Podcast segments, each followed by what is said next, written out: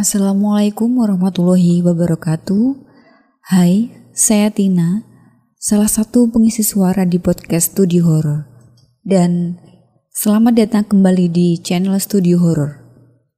Studio Horror kali ini akan menceritakan tentang sebuah kisah cerita seram sedulur alus.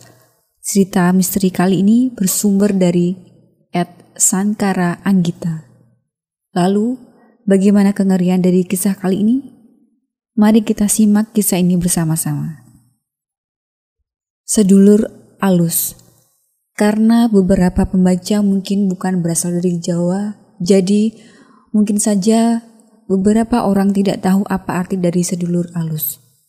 Sedulur dalam Jawa berarti saudara sedangkan alus berarti halus. Namun Bukan berarti sedulur alus adalah saudara yang berperilaku halus seperti yang terpikirkan oleh beberapa di antara kalian. Sedulur alus adalah saudara yang ada sejak kita di dalam kandungan. Masyarakat Jawa percaya bahwa mereka adalah saudara yang hadir menemani kita sejak kita menjadi janin di dalam kandungan. Dan ini berkaitan dengan kejadian beberapa tahun silam Hal yang membuatku tidak habis pikir hingga saat ini. Jadi, setelah ini akan saya bahas satu persatu kisahnya.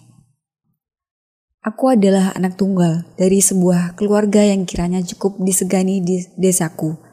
Alasannya adalah Mbah Nang sebut saja untuk simbah laki-laki atau kakek adalah seorang yang tinggi kemampuan spiritual kejawanya.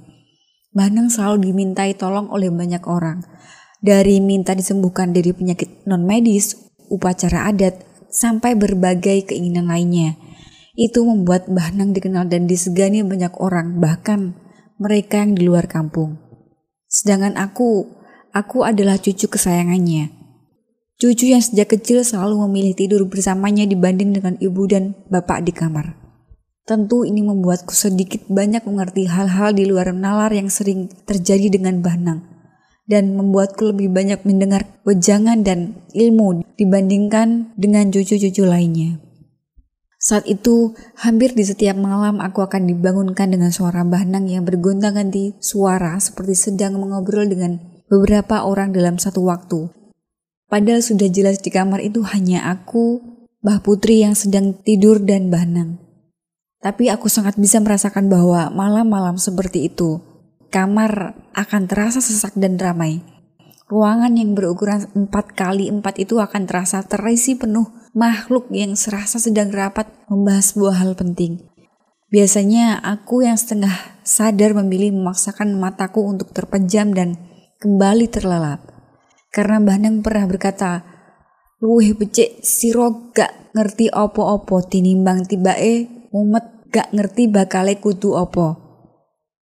Dalam bahasa Indonesia artinya bahwa lebih baik kamu tidak tahu apa-apa dibandingkan nanti pada akhirnya bingung harus berbuat apa.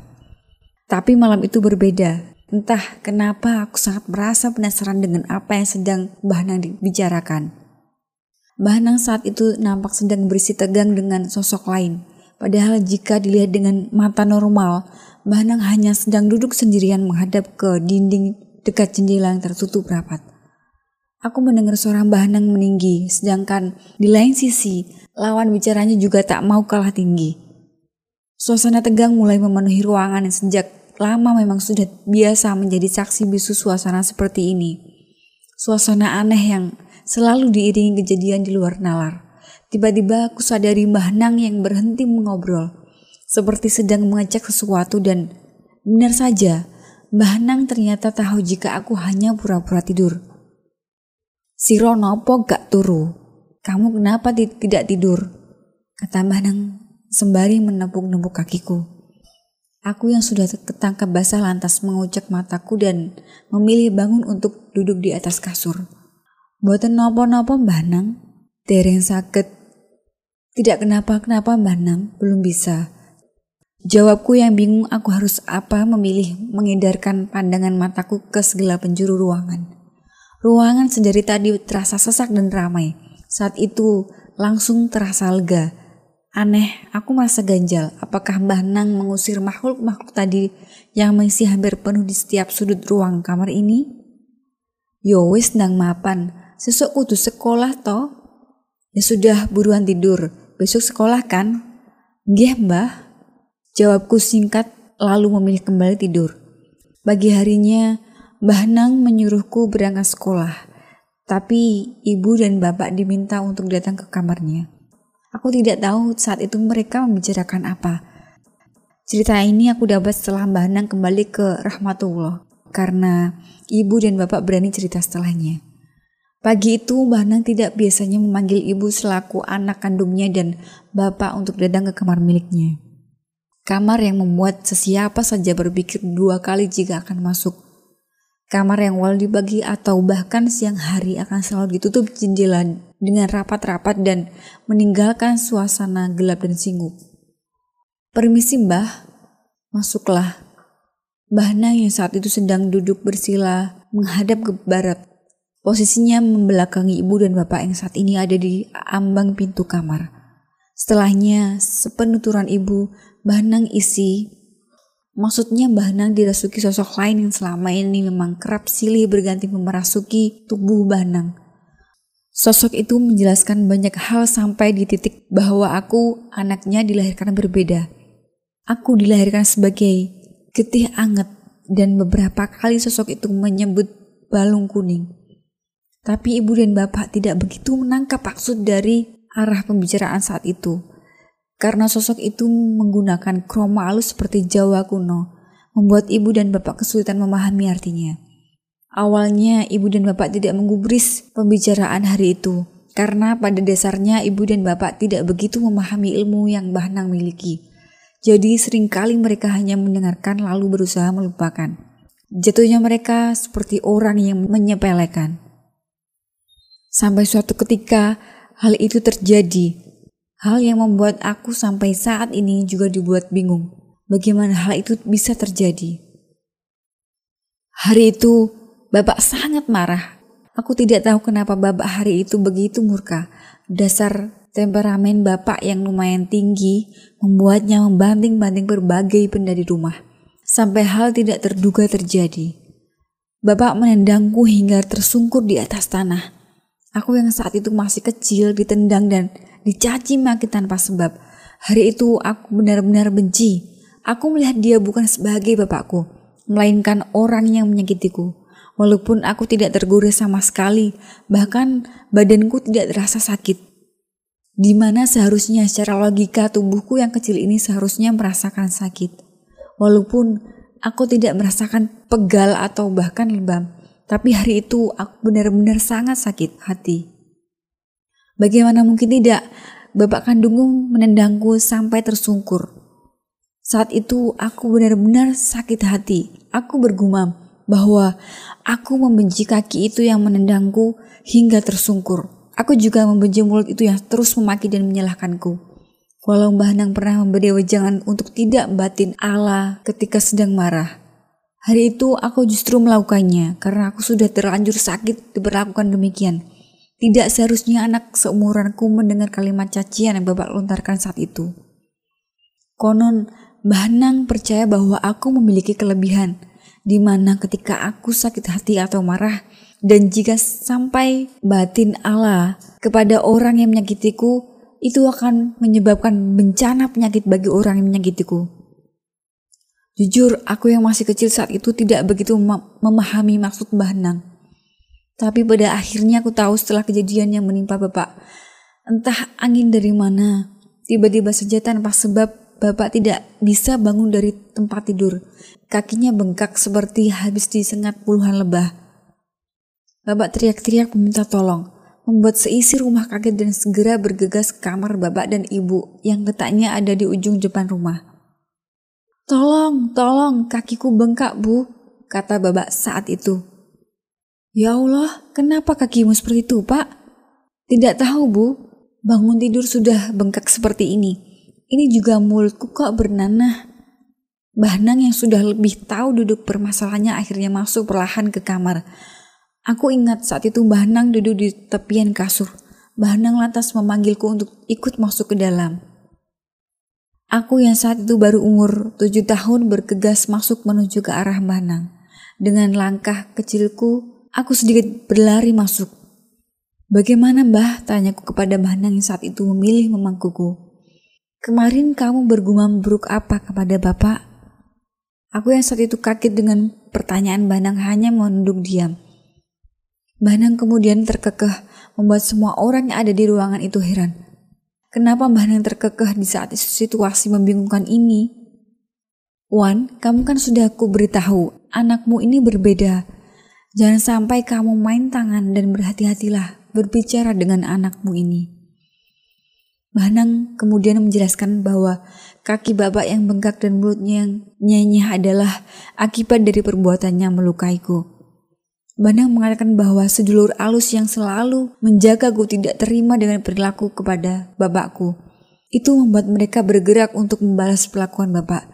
Ya, mereka, karena itu lebih dari satu. Bahnang menyadari itu sejak Bahnang berdiskusi dengan mereka di setiap malam. Kata Bahnang, aku memiliki sedulur alus yang setiap kali aku disakiti. Wujudnya bisa dikatakan sangat mirip denganku, sedangkan sisanya adalah penjaga yang ada sejak aku lahir. Mereka tidak ingin lepas dariku karena aku dilahirkan sebagai getih anget. Bukti lainnya saat beberapa bulan setelahnya ibuku dengan sengaja mencubitiku agar aku menangis. Ibuku mencubitiku yang tidak bersalah hanya karena luapan rasa kesal dengan bapak.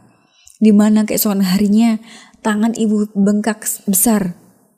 Ciri-cirinya sama persis dengan bapak yang dialami bapak saat menendangku hingga tersungkur. Lalu ada lagi. Ini terjadi ketika aku berumur 15 tahun, di mana saat itu aku suka mendalami sebuah aliran seni bela diri. Aku sangat aktif dan lumayan berprestasi di bidang itu, hingga membuat salah satu temanku merasa iri dan memiliki niat buruk kepadaku. Sebut saja namanya Vira. Dia berulang kali ingin menjatuhkanku, tapi selalu saja gagal. Hingga suatu hari saat kita sedang latihan perlawanan, dengan sengaja Vira mencoba menendang tulang keringku sekuat tenaga, di mana ini sebenarnya merupakan sebuah pelanggaran. Aku ingat bahwa hari itu semua orang yang melihatku latihan berteriak keras saat melihat Vira mendaratkan tendangan ke tulang keringku. Tentu itu akan terasa amat sakit jika tendangan terkena di tulang kering. Buruknya bisa patah tulang, tapi syukur alhamdulillah saat itu aku sama sekali tidak merasakan sakit. Lain halnya dengan Vira yang seharusnya tidak sakit, justru merasa kesakitan luar biasa.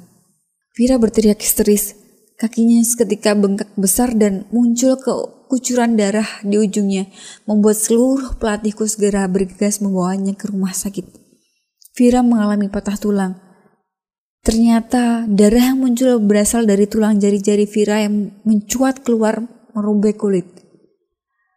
Lalu ada lagi satu kisah yang membuatku jadi lebih berhati-hati. Belajar menjadi jiwa pengampun agar tidak sering batin Allah. Di saat itu terjadi ketika aku berusia 18 tahun.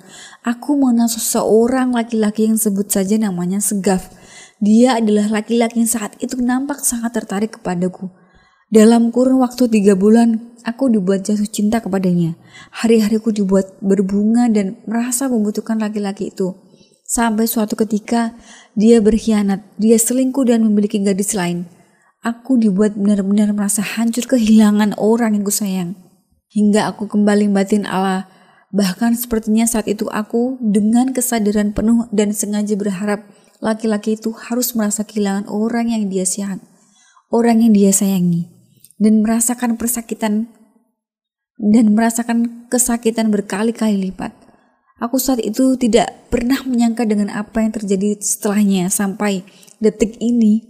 Aku pun dibuat berpikir dan heran dengan betulan yang terjadi setelah aku batin Allah kepada laki-laki itu. Aku hanya berpikir bahwa batin Allah itu wajar dan toh seharusnya itu tidak akan dirasakan.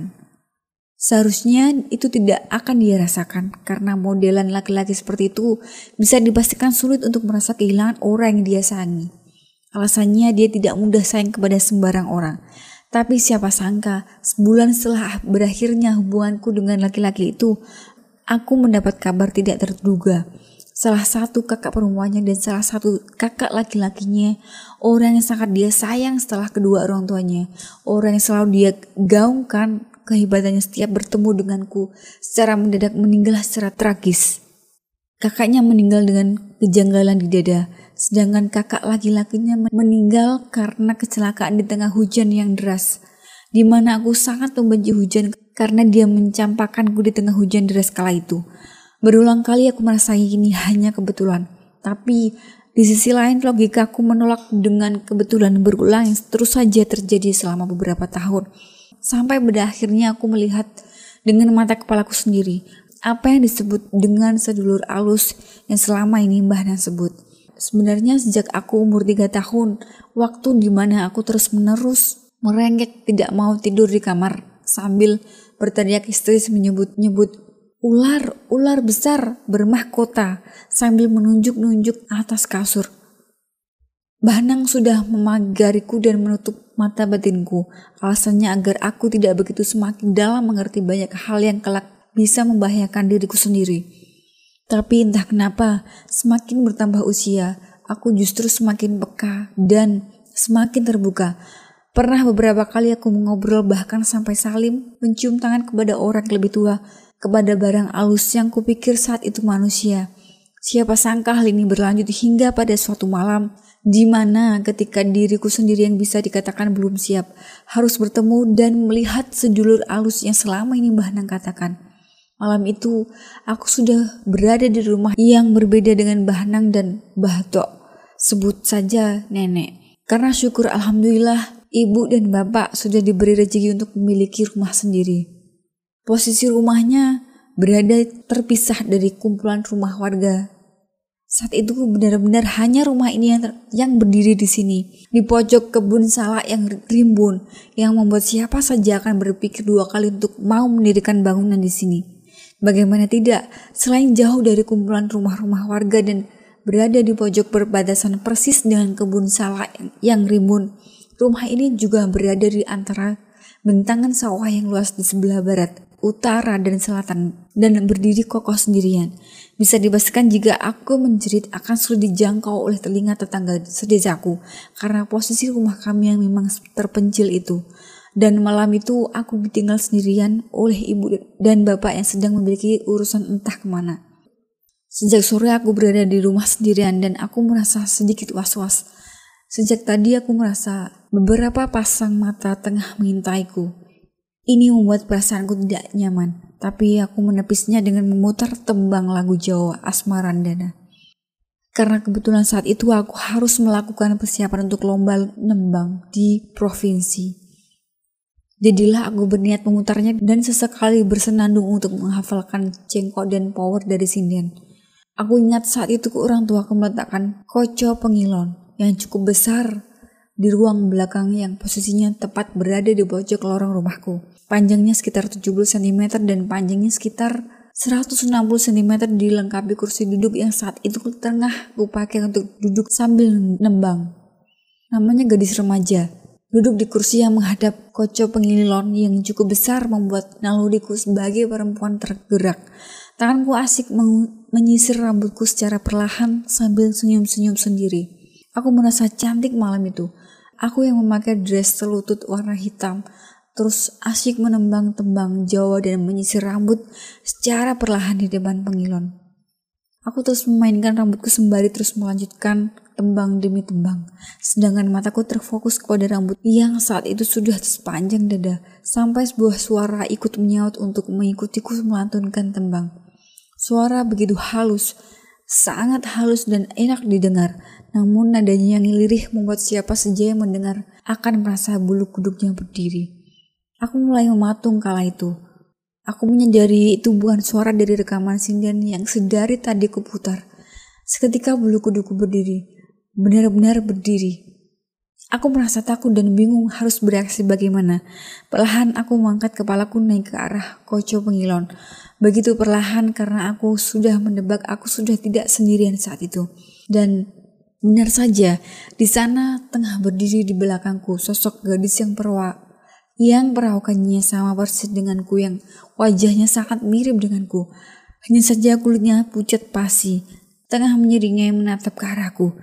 Super sekian detik aku seperti terhipnotis, tubuhku kaku dan hanya bisa menatap sosok itu. Sosok yang hampir semua halnya bahkan rambutnya sama persis denganku. Terkecuali dress yang kami pakai malam itu.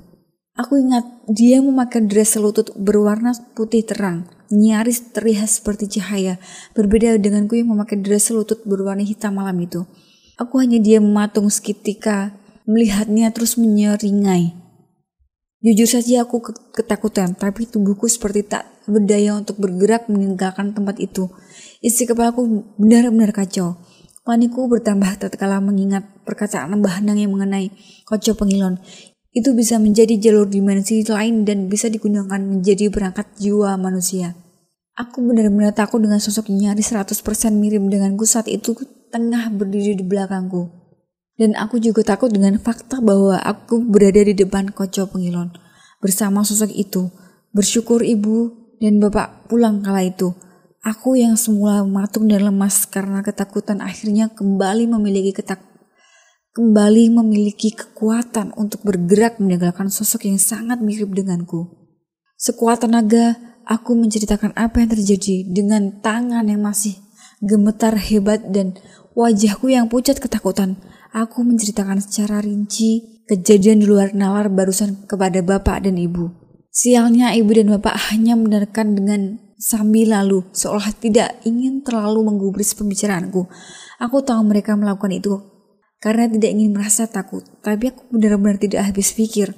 Bagaimana bisa ibu malah berkata, kamu hanya kecapean itu kurang tidur, sudah buruan tidur sana.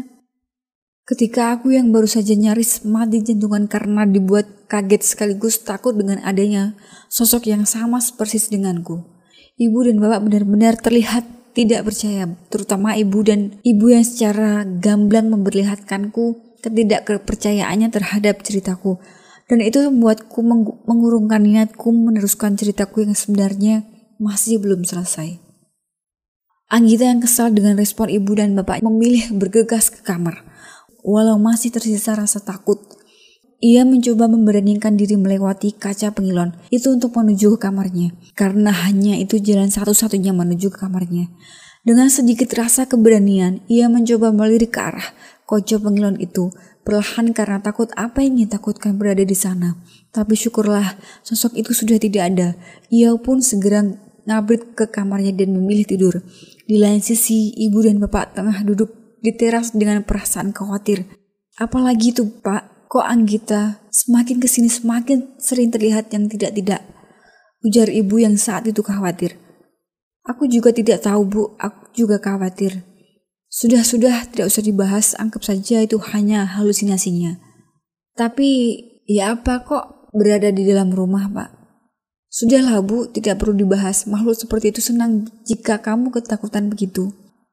Siapa sangka malam itu ketika semua penghuni rumah terlelap dalam tidurnya, sosok itu berdiri tepat di sampingku hingga konon kata Mbah Ijah, salah seorang spiritual yang paham kondisiku saat itu, sosok itu selalu berada di sampingku, menemaniku ke mana pun aku pergi. Dan dia akan terus mengawasiku dan siapa saja yang menyakitiku. Mbah Ijah pernah bilang kepadaku bahwa sosok itu yang selama ini menjagaku Bahijah percaya bahwa dia adalah alasan segala macam kesialan yang terjadi pada orang-orang yang menyakitiku. Tapi bagiku kebetulan kembali malam itu sebelum aku dengan kesal memilih tidur, aku bergumam agar sosok itu datang saja ke ibu dan bapak, agar mereka percaya dengan perkataanku, agar mereka tidak selalu menyepelekan apa yang selama ini telah kuceritakan. Dan benar saja dari sepenuturan ibuku malam itu Sekitar pukul 3 dini hari, tiba-tiba ibu terbangun dari tidurnya. Dia merasa ada orang yang sedari tadi sibuk di ruangan belakang. Ibu pikir itu aku, jadi dia bergegas bangun dan pergi mengecek apa yang mungkin aku lakukan. Dengan cahaya remang-remang, ibu bisa melihat sosok sepertiku tengah berdiri di dapur. Dia menunduk. Ibu pikir aku tengah kelaparan setelah memilih tidur tanpa makan terlebih dahulu karena kesal tadi. Dok, kalau lapar makanlah sate. Ibu tadi sudah beli sate, itu ada di meja makan. Kata ibu yang kemudian bergegas ke kamar mandi karena merasa ingin buang air. Usai dia di kamar mandi, ibu berniat kembali ke kamar untuk tidur. Sekilas ia melihat aku masih berdiri di tempat yang sama, masih dengan posisi menunduk. Lalu setelah ibu perhatikan lagi, sosok yang ibu pikir adalah aku secara perlahan-lahan akan menoleh. Karena cara menolehnya yang tidak wajar, sangat perlahan membuat ibu ketika sadar itu bukanlah aku. Seketika keringat dingin membanjiri telapak tangan ibu. Ibu lantas teringat bahwa tadi aku tidak memakai dress putih selutut, melainkan memakai dress hitam selutut. Ibu yang sudah sadar bahwa itu bukan aku, segera memilih bergegas ke kamar tanpa bersuara atau tanpa menjerit ketakutan. Karena ibu paham jika dia menjerit malam itu, bisa saja sosok itu justru menghampirinya atau mengikutinya. Ibu sangat ketakutan. Dia berjalan dengan sisa-sisa dia berjalan dengan sisa tenaga yang ada. Kakinya terasa lemas kala dia mengetahui bahwa baru saja ia berhadapan dengan sosok yang sama persis dengan anaknya. Sosok yang memang sangat mirip seperti apa yang sudah diceritakan sebelumnya. Ketakutan melimuti ibu malam itu. Ia tidak bisa kembali tidur. Sesekali mencoba membangunkan bapak agar menemaninya. Tapi tidak berhasil karena bapak sangat lelah malam itu. Ibu meringkuk ketakutan. Takut bila mana sosok itu tahu bahwa ibu sadar akan keberadaan sosok itu. Tapi bila mana sosok itu akan ikut masuk kamar dan menemaninya malam itu, takut karena ibu sempat melihatnya tersenyum di balik uraian rambut itu. Syukurnya suara azan berkumandang setelah itu dan syukurnya suara azan berkumandang setelah itu. Dan bapak sudah terbangun dari tidurnya. Barulah setelah sholat subuh, ibu merasa aman dan merasa bisa untuk tidur dengan nyaman setelah melewati waktu yang terasa panjang karena ketakutan. Hal seperti ini menjadi sering terjadi. Sedulur alus yang Bahanang katakan dulu semakin kerap memperlihatkan wujudnya. Bahkan kepada orang-orang yang notabene hanya bertamu ke rumah kami. Pernah suatu ketika ketika aku pulang dari latihan bela diri, Beberapa teman laki-lakiku berniat mampir ke rumahku. Melihat mereka sudah mau repot-repot mengantarkanku, jadilah kupersilahkan untuk masuk sekedar minum teh hangat dan memakan beberapa cemilan di rumahku. Aku ingat saat itu tengah surup, waktu di mana siang tengah berganti malam. Waktu di mana kita sebut mereka biasanya keluar. Waktu yang disarankan untuk menutup rapat-rapat pintu dan jendela rumah. Karena sebagian dari mereka biasanya sangat usil ingin ikut masuk. Jadilah itu aku menutup pintu dan jendela rumahku yang saat itu sudah terisi ketiga teman laki-lakiku dan satu teman perempuanku. Sebut saja namanya Iki, Farhan, Yanto, dan Mbak Syafa. Mereka emang satu ekstrakurikuler denganku kala itu. Jadi sebagian sudah pernah ke rumahku, kecuali Iki dan Farhan. Mereka melihat kagum, melihat rumahku yang posisinya berada di tengah-tengah sawah. Enak Yangi, rumah kamu gak ribet sama tetangga, kata Iki berbasi-basi. Ya lumayan, gak harus dengar suara tetangga yang gak enak. Saat itu mereka sedang duduk di sofa ruang tengah sedangkan aku memilih berdiri bersandar di ambang pintu yang menghubungkan antara ruang tengah dengan ruang belakang. Kami asik mengobrol kala itu, kecuali Gi dan Farhan yang ku perhatikan sedang senyum-senyum tidak jelas. Mereka senyum-senyum seolah sedang malu-malu menatap seorang mereka suka dan itu ke arahku. Karena setelah perhatikan lagi mereka menatap ke arah belakangku. Ini membuatku aneh karena tidak ada orang lain selain kita berlima saat itu. Tapi aku tidak menggubrisnya, karena setelah itu mereka pulang, walau mereka masih senyum-senyum sendiri dan bagiku itu aneh. Tapi ku biarkan saja mereka berpamitan pulang bersama. Besoknya mereka berdua tidak datang ke latihan. Dan sepenuturan Mbak Safa mereka takut untuk pergi ke rumahku lagi. Alasannya kalian tahu nggak kenapa? Sore itu ketika yang lainnya asik ngobrol dan memakan camilan, Iki dan Farhan dibuat terpan dengan sosok yang wujudnya yang wujudnya sama persis denganku. Katanya perempuan itu cantik sama persis sama persis denganku. Bedanya kulitnya lebih putih dan berseri. Sepanjang perjalanan pulang, mereka terus memuji sosok itu. Bahkan mereka berdua sempat berebut untuk mendapatkan nomor ponselnya sampai mereka tiba di rumah Safa. Dan membuat Safa dan Yanto benar-benar tidak percaya dengan perkataan mereka berdua. Berulang kali Safa dan Yanto mengkonfirmasi keberadaan sosok itu. Iki dan Farhan terus kekeh menjawab sosok itu terus berdiri di belakangku dengan senyum manis yang menghiasi wajahnya. Safa dan Yanto saling pandang karena tidak percaya dengan perkataan temannya itu. Iki dan Farhan terus saja berebut meminta nomor ponsel sosok itu ke Safa.